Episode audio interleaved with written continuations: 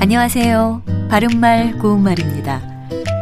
다른 사람의 앞잡이 노릇을 하는 사람을 낮잡아 말할 때 끈아불과 끈아풀 이 두 가지를 모두 들을 수 있습니다. 그렇다면 표준어는 어떤 것일까요? 끈아풀, 이 거센 소리로 쓰는 끈아풀이 표준어로 되어 있습니다. 표준어 규정에는 언어 변화 중 발음의 변화가 현저해서 종래의 표준어를 그대로 고수할 수 없는 것을 정리해 놓은 부분이 있습니다. 끈아풀과 같은 예로 나발꽃과 나팔꽃을 들을 수 있는데요. 역시 거센 소리로 쓰는 나팔꽃이 표준어로 되어 있습니다. 한 가지 덧붙여 말씀드리면 나발과 나팔은 각각 독립적인 명사로 쓰이고 있습니다.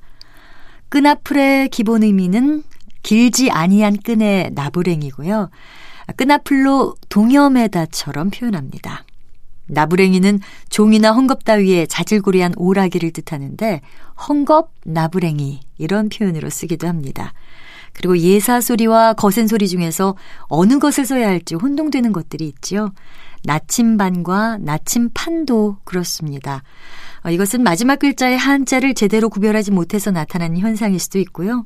또 둘째 음절 치읓의 영향을 받아서 셋째 음절의 비읍을 피읍으로 격음화해서 잘못 발음하는 것일 수도 있을 것 같습니다. 자침이 남북을 가리키는 특성을 이용해서 방위를 측정할 수 있게 만든 기구는 예사소리를 쓰는 나침반이고요. 마지막 글자는 한자, 소반 반자를 씁니다. 바른말 고운말 아나운서 변희영이었습니다.